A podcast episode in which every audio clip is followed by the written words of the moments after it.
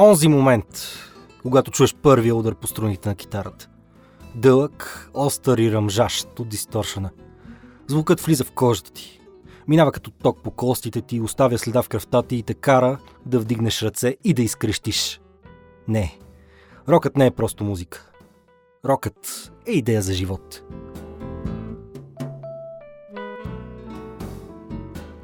Алоха, земляни! Аз съм Александър Карагюргиев, а вие слушате подкаста на WebCafe.bg Хедонисти. Едно аудиоприключение в света на малките удоволствия, които правят живота по-хубав. Вкусна храна, добро питие, любопитни хобита. Защо? Защото сме хедонисти. Защото търсим унези изживявания, които те карат да възкликнеш. Ей така се живее до 100 години. Днес ще си говорим за едно удоволствие, което се споделя от милиарди – музиката. И най-вече рок-музиката. Има магия в този жанр. Неговата груба и сурова сила, жива енергия, на електризиращи рифове и мощни вокали.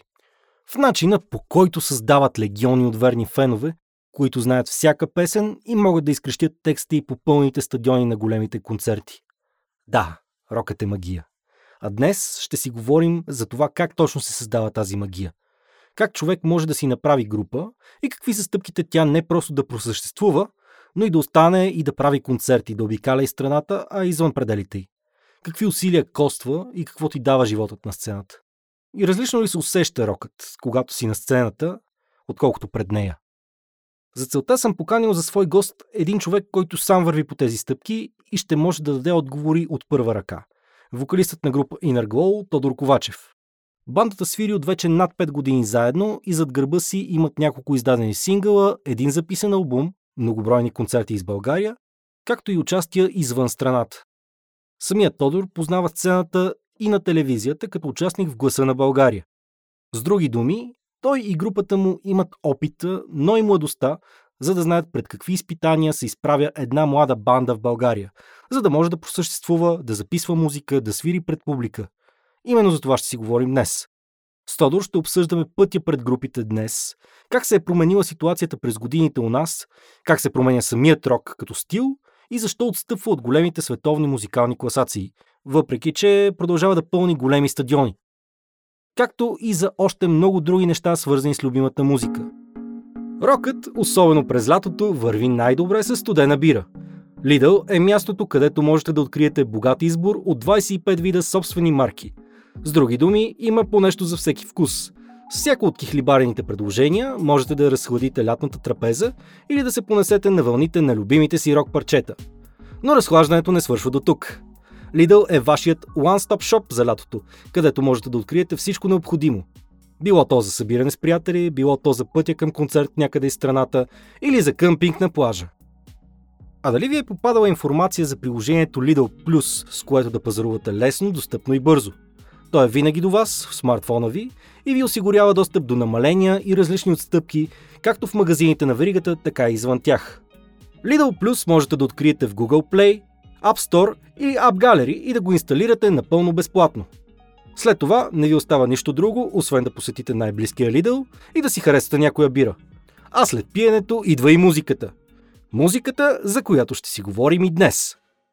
Така че изровете старото кожено яке от гардероба и развейте буйна грива в хедбенк. С колоните на Макс започваме.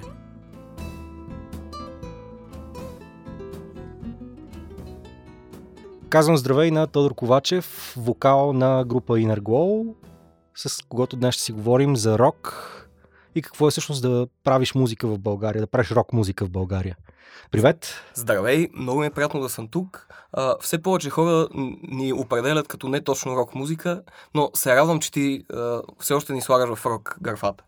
Ами, то това ще е със сигурност част от разговора, може би на малко по-късен етап, как точно се променя рока в днешно време, защото съвсем а, наскоро, преди няколко месеца, Мик Джагър определи Machine Gun Kelly за бъдещето на рока, така че това ще е да, да. важна част от разговора. Но да започнем с това, как самия ти се запали по рок музиката, така че да решиш да я превърнеш в своя хоби и в а, свое призвание?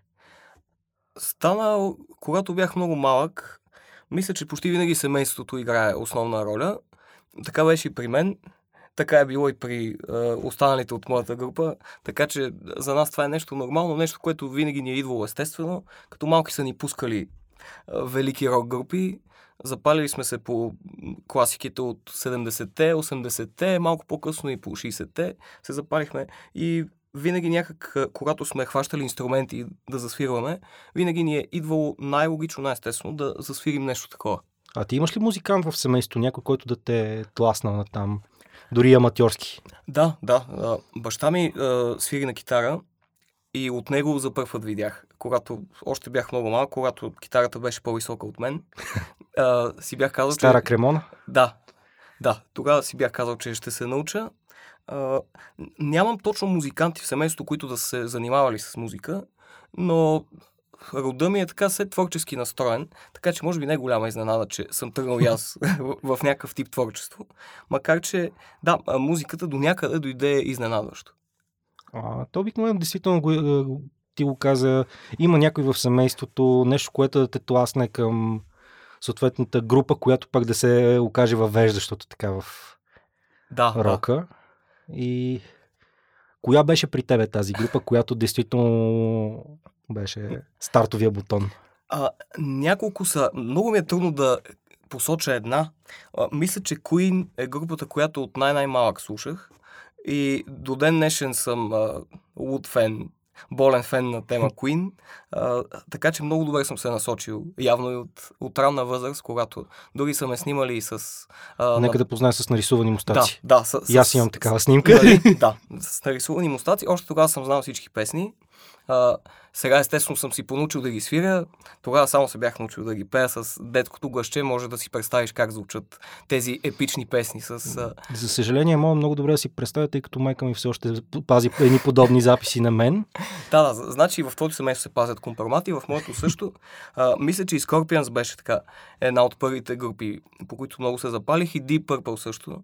Така че а, такъв тип музика са ме оформила още от много малък и затова може би не е изненадващо, че а, по-късно mm. стана това от мен. А кой беше първият голям концерт, на който присъства? На а... концерт, който просто да е бил хм. нещо, което си струва да се запомни. Аз всъщност, като човек да занимаваш се с музика, няма да ми е приятно да призная, че не съм бил на толкова много големи концерти, колкото ми се е искало. Но мисля, че концерт, на който бях като много малък, беше един концерт на штурците в зала 1 на НДК. И това той ми направи много силно впечатление. А, мисля, че още не си дах сметка защо. По-късно а, осъзнах, че штурците са, може би, българската рок група, която е така най-музикално богата и може би най-много се доближава до образците, които аз харесвам от а, западната музика. А кога съм, сам започна да свириш и да търсиш вече група, която да, с която да правиш музика заедно? Стана доста по-късно. Аз свирих на китара сравнително малък, но свирих съвсем други неща. Свирих класическа китара, uh-huh. което е с различна постановка. Свирих се с пръсти. Испански романс. Се, да, испански балади, по ноти свирих. Нищо общо с това, което правя сега.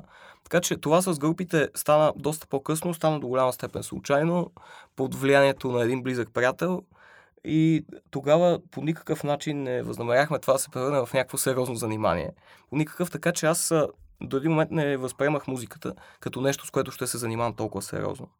И когато навлязах изобщо в а, свирането в групи, а, го смятах за хоби. Аз бях единствено а, ритъм китарист, който така в бекграунда поддържаше. По някое време в гимназията ли? Отзад, да, да. В гимназията беше това. Поддържах отзад акорди, така търпеливо и без а, много да се меси. Не си може да свириш вече, когато си решил, че ще, ще свириш в група, тъй като това да практиката показва, че абсолютно не е нужно mm-hmm. човек да може обикновено, в моя случай, тъй като имах един злощастен опит за подобно нещо. Просто събрахме няколко съученици и си казахме, добре, ти ще си на китара, ти ще си на барабани, ти ще си вокали, от които само единствено пича, който беше назначен за китарист, само единствено той просвири на китара в крайна сметка. Да, да. Всички останали осъзнахме, че музиката е призвание, което ни е отнето. Е, Чисто от към талант виж, и заложби. А, ти знаеш, че и някои от големите групи са започнали така, а, без да могат да свирят. Просто някак са се разпределили на някакви инструменти и заедно са се научили. И това е нещо безценно всъщност. Но естествено малко са, малко са тези, кои, за които можем да кажем, че така и са, и са станали велики. След това обаче го има. Има го дори този вариант.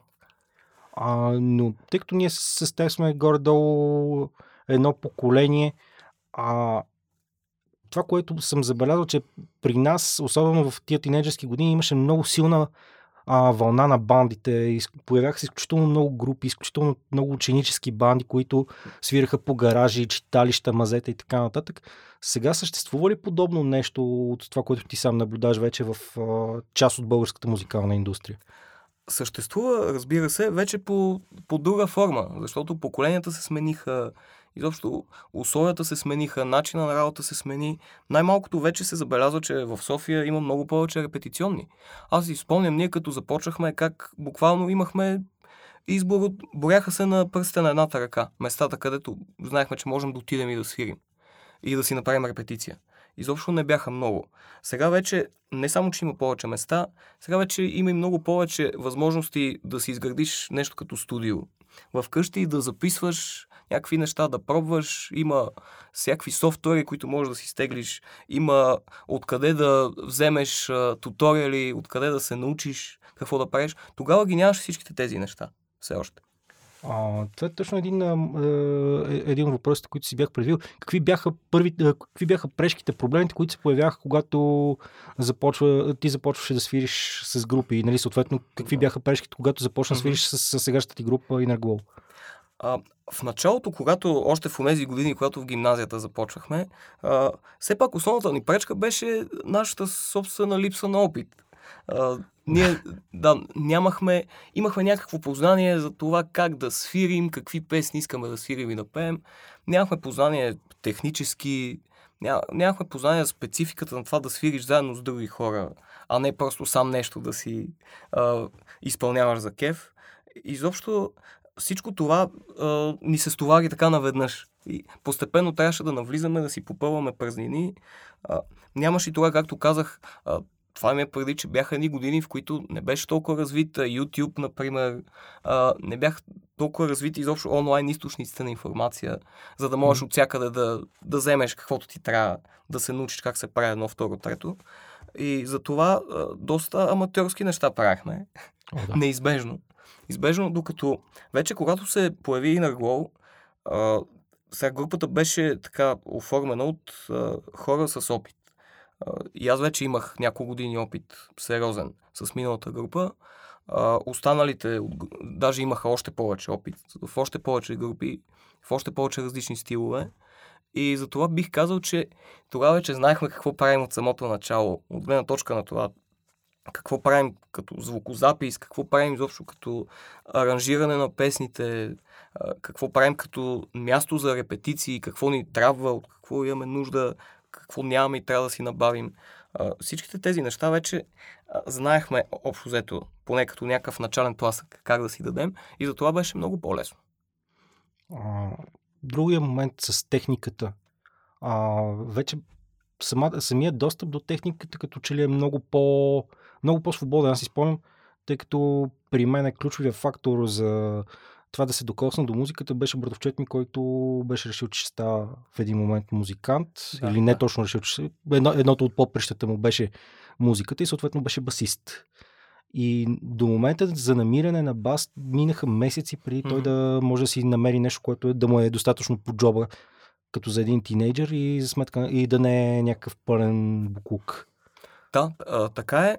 И, и ние като започнахме, имаше проблеми, а, нямаше голям избор от неща, които можеш да си набавиш, но пък сме говорили с музиканти много от поколенията още преди нашото, които са имали много, много по-големи затруднения изобщо да намерят какъвто и да е инструмент, на който да свирят, както и да намерят каквито и да е източници на информация за основни неща в музиката и освирането. И, а, за това а, много пъти сме говорили с колегите, с останалите от групата, че се възхищаваме на тези музиканти, които на времето в тези и в най-бедните, най-тежките години за България, mm-hmm. когато нали, помним какво беше, ние бяхме много малки, но помним за какво ставаше. Просто е тогава са успявали някак да развиват музикална дейност е, и без да имат техника, без да имат нормални условия за записване, някак са развивали някаква дейност и са се научили пък точно покрай тези неволи, тези трудности,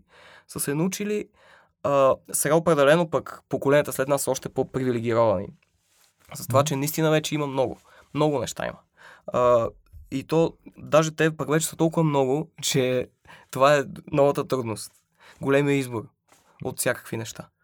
А, ти каза, че вече се намират много повече репетиционни.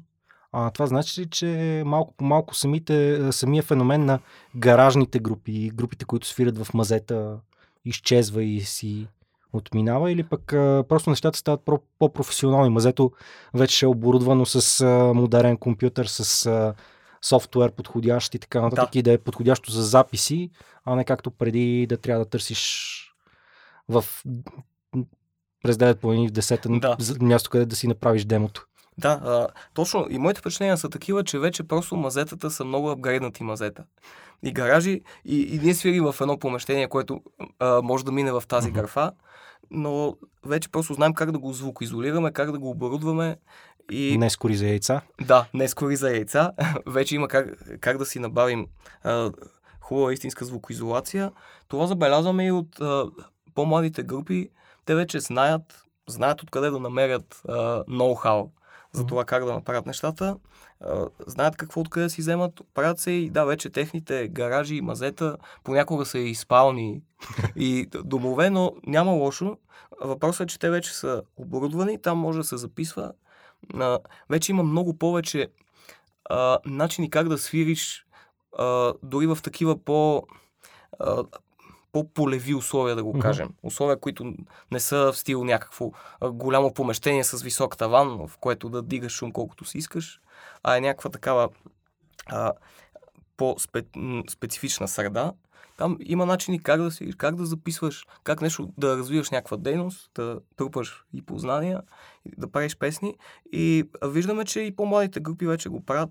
Затова и има все повече групи в България, все повече музика се издава, все повече песни. Факт е, става по-достъпно. А, вече в някои жанрове, знаеш, че ти е достатъчно един лаптоп да имаш, нищо друго не ти трябва. Не е както при нас в рок музиката, mm. все пак трябват инструменти, кабели, усилватели, да. микрофони, нали, всичко това, което, например, в електронните жанрове често не е нужно. И така че възможностите вече са много.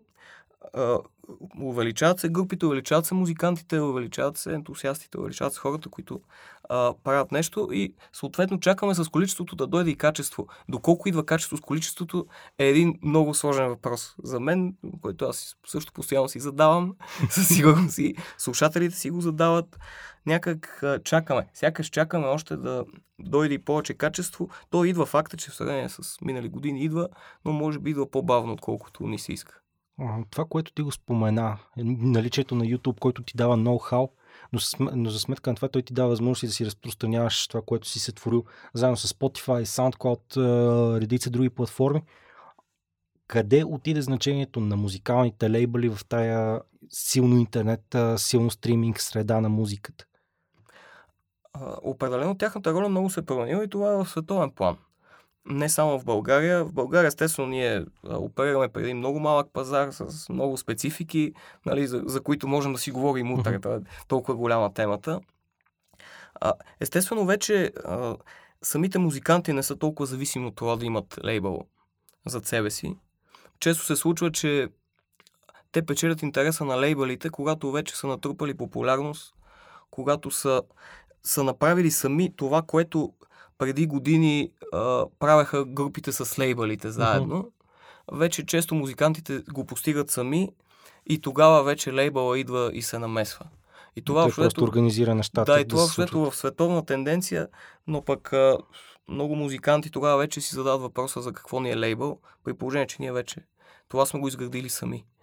И това, разбира се, а, както казах, сложен въпрос а, в целия музикален свят. В България лейбълите имат особена роля, защото големи лейбъли почти няма. Те са само няколко. А, има по-малки лейбъли, които обаче така вършат а, само, така да кажем, част от работата uh-huh, на изпълнителите. До голяма степен, когато си изпълнител, трябва да си готов да, в днешно време да вършиш нещата сам. Имам предвид и нещата, които далеч не са свързани конкретно с музиката. А с всички останали неща, с всички останали аспекти. около музиката, около правенето на песни. Трябва да си готов да ги вършиш, да се учиш и в това отношение. Доста е работата, много са нещата, но пък а, музикантите, които го могат и които го научат, вече имат а, много, много ценна, така, ценна база познания за много от аспектите на музикалната дейност и бих казал си заслужава, заслужава си човек да вложи това усилие и да се окаже в една ситуация, в която не е зависим от външни хора, които да го подпомагат, а може да развива ефективно дейността си почти сам.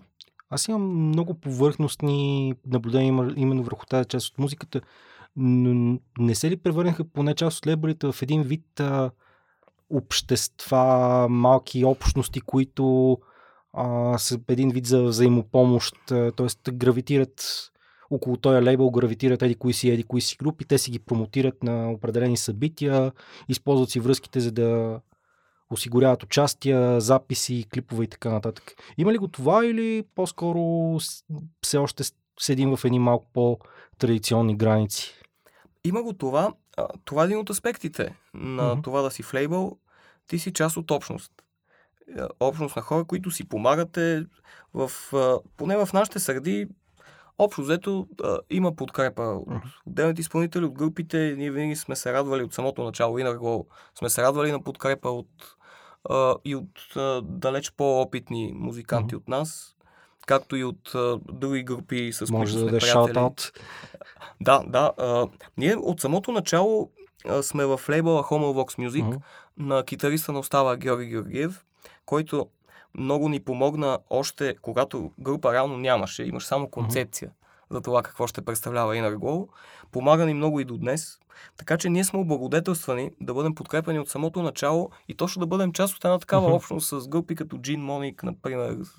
През този лейбъл минаха много качествени рок, альтернатив инди групи. Mm-hmm. And Lie бяха в началото там. Певицата Вик беше там. А, имаше много а, много готини, качествени хора, които са и качествени музиканти и с които смятам, че направихме някакви читави смислени неща до момента през тези няколко години. Споменах концепцията за група. За мен това винаги е било изключително важен аспект, особено като става въпрос за рок музиката. А, групи с ясна идея какво трябва да представляват. Като за мен е, може би, най-добрия пример в това отношение в българската музика са от Крю които mm-hmm. те създават идеята не просто за албумите, които правят, за музиката, която правят, а за общността от крю от фенове, нали, там с а, сила, семейство, респект. Да, а, да.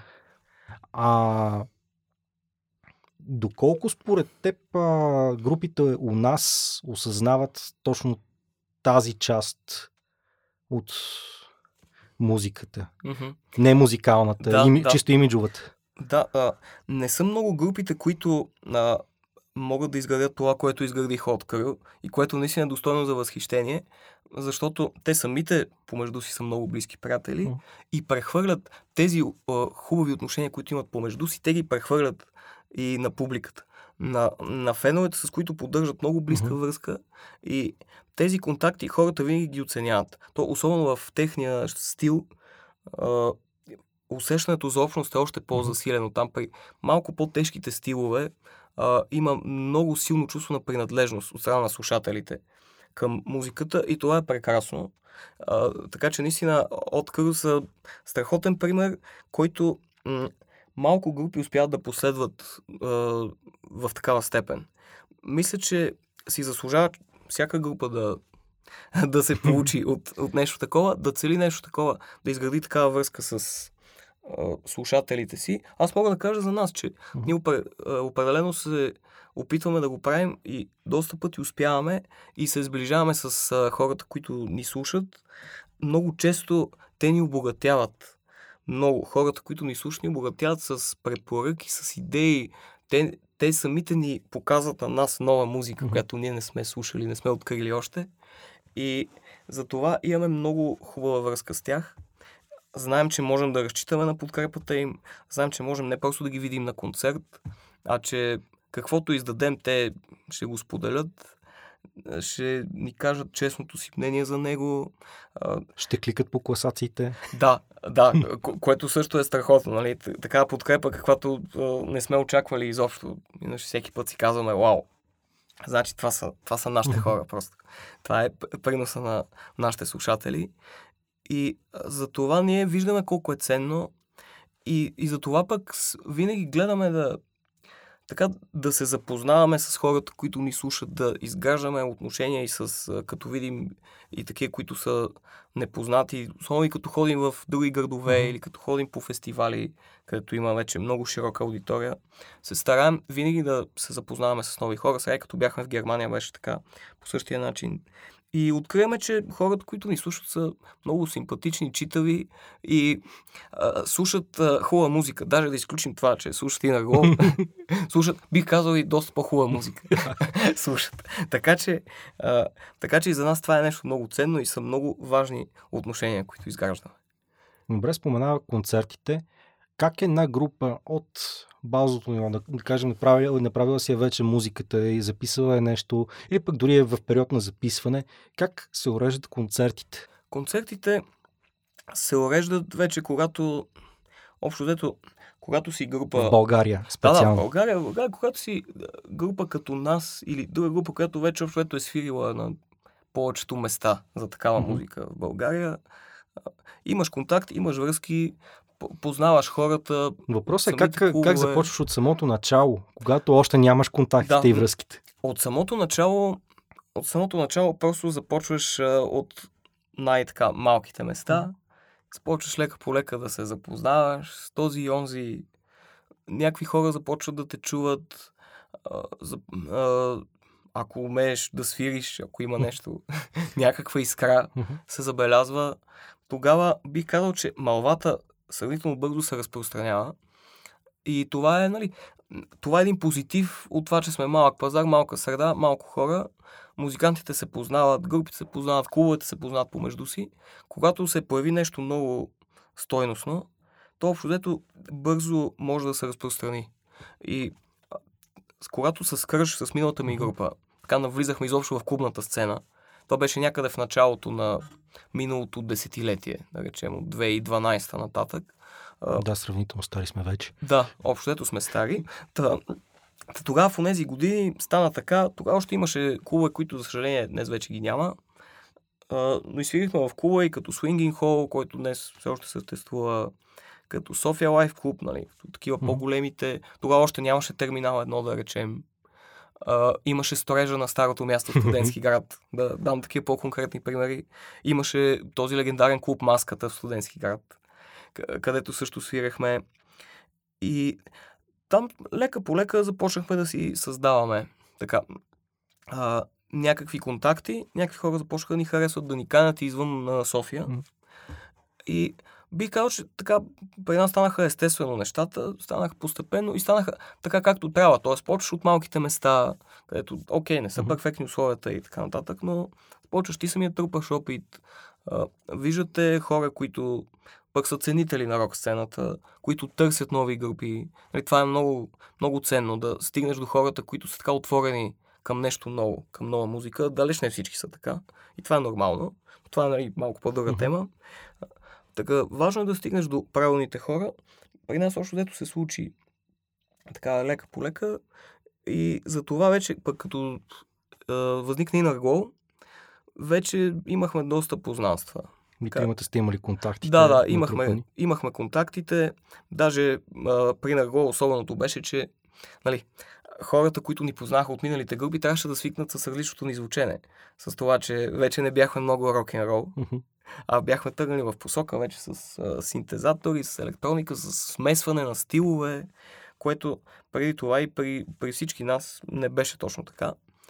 И... Тоест, умекотили сте и, звученето. Да, умекотихме звученето, стана доста различно. Доста различно от това, което беше преди. А, Те другите, китариста Петър Желев, барабаниста Матей Христосков, те бяха в една група, която свиреше хард рок, свиреше ACDC много, даже цели Мгм. трибюти правяха на ACDC. Аз с Кърш свирах Led Zeppelin, свирах Джими Хендрикс, Queen също, Aerosmith, Guns N' Roses, такива неща. И, изведнъж отидахме в посока, нека да направим нещо модерно звучащо, нека да заложим на, даже на микс между електронна музика и някакви живи инструменти и все пак да запазим рок корените си, защото не искаме да избягаме от тях по никакъв начин и да видим какво ще се получи. Получи се нещо, което сметнахме за интересно така. От самото начало, за щастие и публиката го сметна за интересно. А според тебе сега, когато има толкова много повече групи изпълнители, по-лесно ли е да се намери една млада група да намери място за участие, да намери признание и внимание, отколкото преди 10-15 години, когато групите бяха много по-малко. Мисля, че сега е. Като и, и при двете и, и в двата момента, общо музикантите си се познават. Да, да. Познават си се музикантите. Сега мисля, че за една нова група има повече възможности къде да свири, как да свири. Вече има доста места за чисто акустични свирения които не са пригодени за пълен звук с голям сет барабани, да речем, но които са идеални за нещо с глас и акустична китара, нещо такова. Така че а, и ние самите правим акустични концерти и доста други групи вече го правят, защото това им отваря много повече възможности за места, където да си изявят. Но дори извън тези места, да, вече има повече възможности и мисля, че една група нова, която е, разбира се, е важно да е в София или в някои от по-големите градове. Mm-hmm. Това е основно и това е може би аспект, който до сега не сме засегнали в разговора, че разликата между София и да вземем Пловдив и горе-долу Варна и останалите mm-hmm. градове, особено по-малките градове, е гигантска по отношение на възможности за за изява на рок-музиканти, да речем. Просто има доста градове, в които няма никаква възможност, няма нито едно място, където а, дори групи като нас, а, например, пишат ни, питат ни разни хора от градове, кога ще дойдете да свирите, къде можем да ви mm-hmm. чуем тук някъде наблизо, но няма. Няма къде, няма клуб такъв, няма фестивали такива, няма нищо, на което да можем ние да се изявим, а за, нали, за една нова група още по-трудно. И за това, това, което знаем, че има като разлика между София и страната в толкова много аспекти, се отразява много-много и на музиката. Което е до някаква степен странно, защото а, аз съм от Пазарджик родом и по едно време там имаше 5-6 групи рок-метал. А, знам за Хасково имаше добра сцена с Димитров град. Да. Да. Стара Загора винаги е бил супер хъб mm-hmm. за рок и тежка музика. Намалява ли по твоите виждания броя на групите и страната? Не, аз не мисля, че бройката групи намалява. По-скоро в такива градове, които ти избори, да, там, например, mm-hmm. има по един рок клуб. Нещо mm-hmm. такова. Един-два. И да, често те са за по-тежка музика.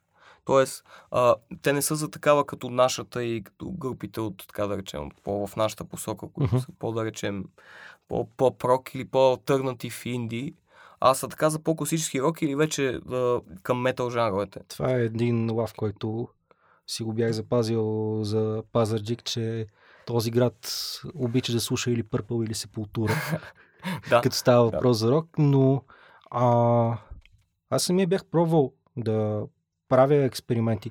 Преди доста години, още бях в гимназията, се занимахме с едни приятели с организиране на концерти. А,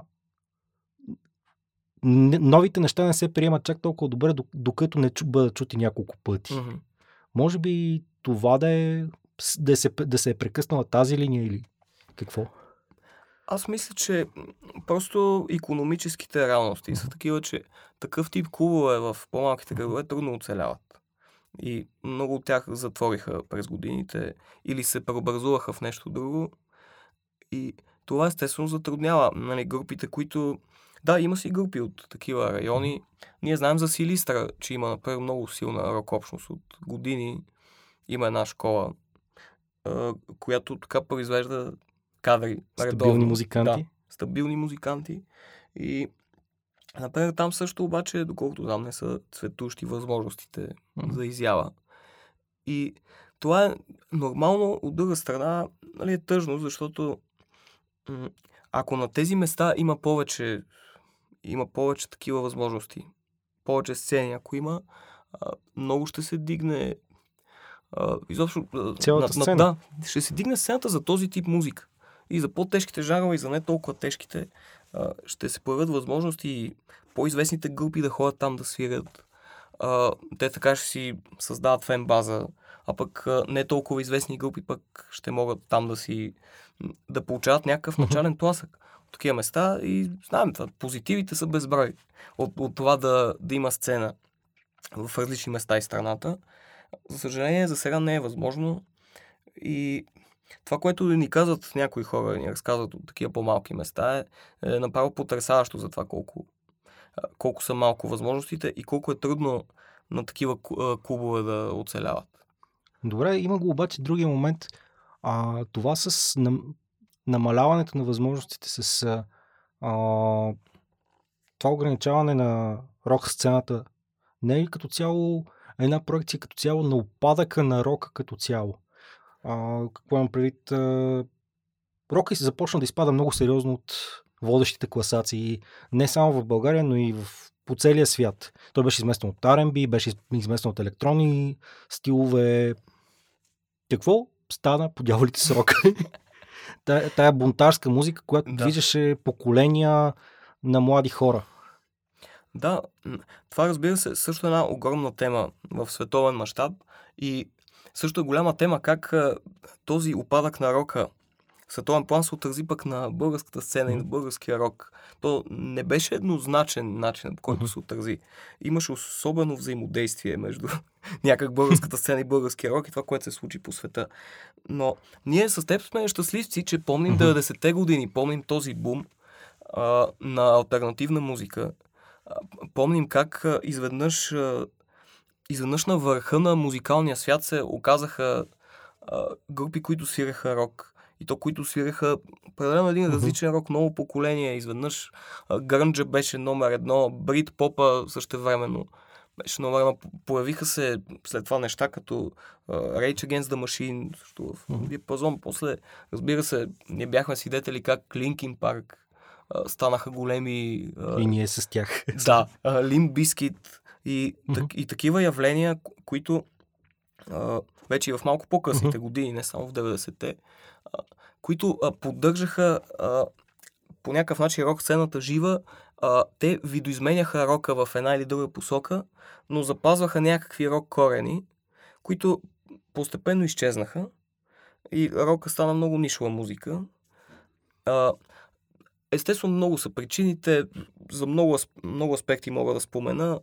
А, оказа се, че има една голяма маса слушатели, които си искат старите групи, които пък продължаваха да свират, да се изявяват, които даже някои от тях бяха рекордьори по постъпления от турнета, от музика, такива като Eagles, или колко групи можем да изброим, които mm-hmm. уж се разформираха, после се събраха. И правят поредно финално турне. Да, правят поредно финално турне. А, те а, вече бяха хванали една аудитория от а, по-класически рокаджи и не я пускаха естествено, защото mm-hmm. така и трябва, защо да я пускат.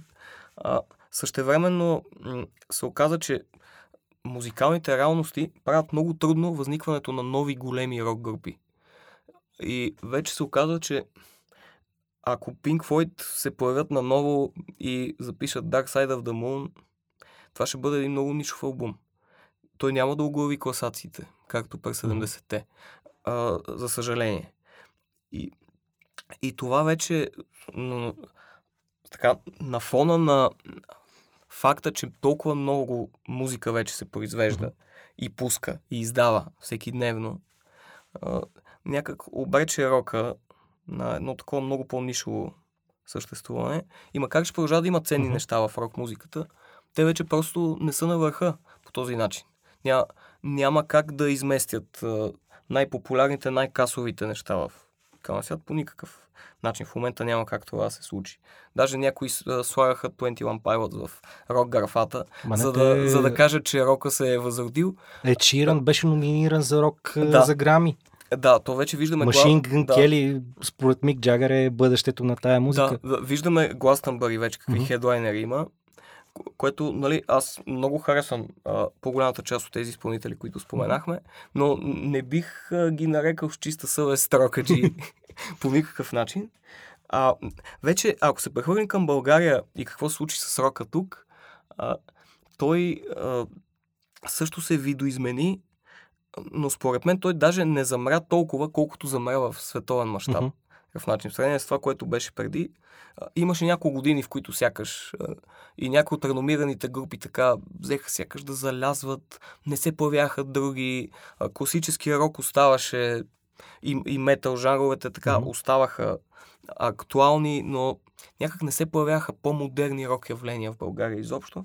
Но след това постепенно започнаха да се появяват и сега смятам, че има, като за българската реалност, има всъщност немалко групи, които правят нещо стойностно и които заслужават внимание. Искаш ли да изброиш няколко от тях? Да, да, с удоволствие които, бих... според теб биха дали този нов тласък на българския рок? Да, а, има групи, които си остават доста underground. Uh-huh. Някои по собствен избор, други по, а, нали, по зла uh-huh. участ а, отново на спецификите на български и световния пазар. Аз бих изборил Heptagram като качествена група. Аз много харесвам Small Man. ТДК е много интересна група. О, да. има, да, има нови явления. Hugger Handshake са група, която харесвам. Хейсен Лай е група, която а, твори в Англия вече не малко години и се развива добре и прави един много качествен продукт. А, би казал, че остава е група, която продължава да предлага качество и която аз много пъти съм се убеждавал, mm-hmm. че има страхотно вярна аудитория, която веднага научава новите песни и още на следващия концерт хората са на първи ред и вече знаят текста и го пеят. А, това е по, по темата с а, това какво да си изградиш общност и да си изградиш хора, които са абсолютно верни на музиката ти и, и които така жадно поглъщат всичко, което пуснеш. Това е пример за такава група. А, ако някое по-ново явление, също ми се иска да се сетя, а, което така ме е впечатлило, има пак а, интересни неща. Maze Hunters са много готина альтернатив група, с която направихме вече mm-hmm. няколко концерта заедно, които също много ни харесват на нас. А, има и други такива, които са, вероятно, никой от слушателите няма да е чувал, но, но ги предизвиквам да се разравят, да погледнат и да видят какви интересни неща се издават, колко от тях са обречени да останат в миманса малко или много, но това не означава, че те а, не са качествени, не означава, че естествено, че нямат право на съществуване, напротив, mm-hmm. даже. А, често а, в днешно време качествената музика си остава в андерграунда, остава си нещо много нишово и тя изисква слушателя да е активен, да търси постоянно нови неща и да се интересува. Това е, това е вече начина да откриеш нова mm-hmm. музика и да откриеш нови ценни неща. Альтернативата е да си останеш към а, нещата, които познаваш. Всеки си има любими групи и любима музика. И което Spotify ти препоръча. Да, да, Spotify ще ти препоръча още от тези, каквито слушаш и м- ще си останеш там. А, за много слушатели е окей okay, напълно. Да си останат в а, сферата на познатото, в сферата на любимите им неща. Но, но пък мога да кажа, че групи като нас и групи като тези, които изборих, а, ние разчитаме именно на слушателите, които са търсачи, които се интересуват, искат да открият нещо ново и оценяват а, музика, която до сега не са слушали, но която е неизбежно им напомня на нещо, неизбежно правят някакви връзки, и с които обаче пък изграждат собствена уникална връзка, която не могат да изградят с, примерно, с западна група или с група, която отдавна вече е изчезнала. Затова в слушането на нова музика и в откриването на нова музика има нещо особено ценно и не бива да слушателите да го подценяват. И за финал, ако има един съвет, който би дал на новите групи, които започват сега, какъв ще е той? А, аз много се притеснявам да дам съвети, защото изобщо а, и не се смятам за някакъв а, голям пример в тази област по никакъв начин. А, но бих казал, че най-важното в началото е а, да се учат неуморно и да, да търсят и те нова музика, да търсят смело свои изразни средства и да не се влияят толкова от а, от успеха или неуспеха на тези около тях или от собствените си първоначални резултати, а да, да наблягат на учебния процес. Защото всички ние в музиката се учим. Музиката е нещо, което никога не можеш да кажеш, че си го научил. И това е, може би, най-хубавото на музиката. Винаги има нещо ново, което да научиш. И трябва да останеш гладен по някакъв начин. Трябва да запазиш този глад. Глада за музика, глада за това ти самия да твориш, това да, да научаваш от другите, които творят. Ти самия да вадиш, да учиш нови песни на други хора. Да, така да развиваш своите, дори неусетно се случва. И мисля, че ако го запазят този глад, ще открият, че музиката е едно от най-благодарните занимания, които могат да съществуват. Благодаря ти много за този разговор. Беше ми много приятно. И аз благодаря. И от разговора с Тодор стана ясно. За да правиш истински рок, трябва да вложиш страст и емоция. А това, дори на фона на променящата се музикална среда, винаги ще се цени и винаги ще остане. Просто добрата музика е вечна. Ако не сте чули до сега Inner Glow, дайте им шанс и те ще ви покажат, че определено има с какво да ви изненадат. До тогава следете подкаста Хидонисти в WebCafe.bg, където освен истории за добро питие, хубава храна и интересни хобита, можете да намерите още различни статии за лайфстайл, политика, международното положение, кино, музика, спорт и какво ли още не.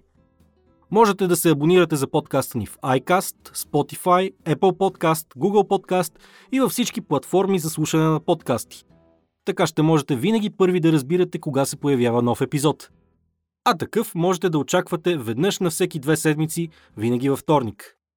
Ако ви се слушат и други подкасти, можете да чуете и другите ни две предложения. Първа страница и тихо филмът започва. Толкова от нас за този път. Аз съм Александър Карагеоргиев, а вие продължавайте да търсите това, което ви кара да се чувствате живи. До нови срещи!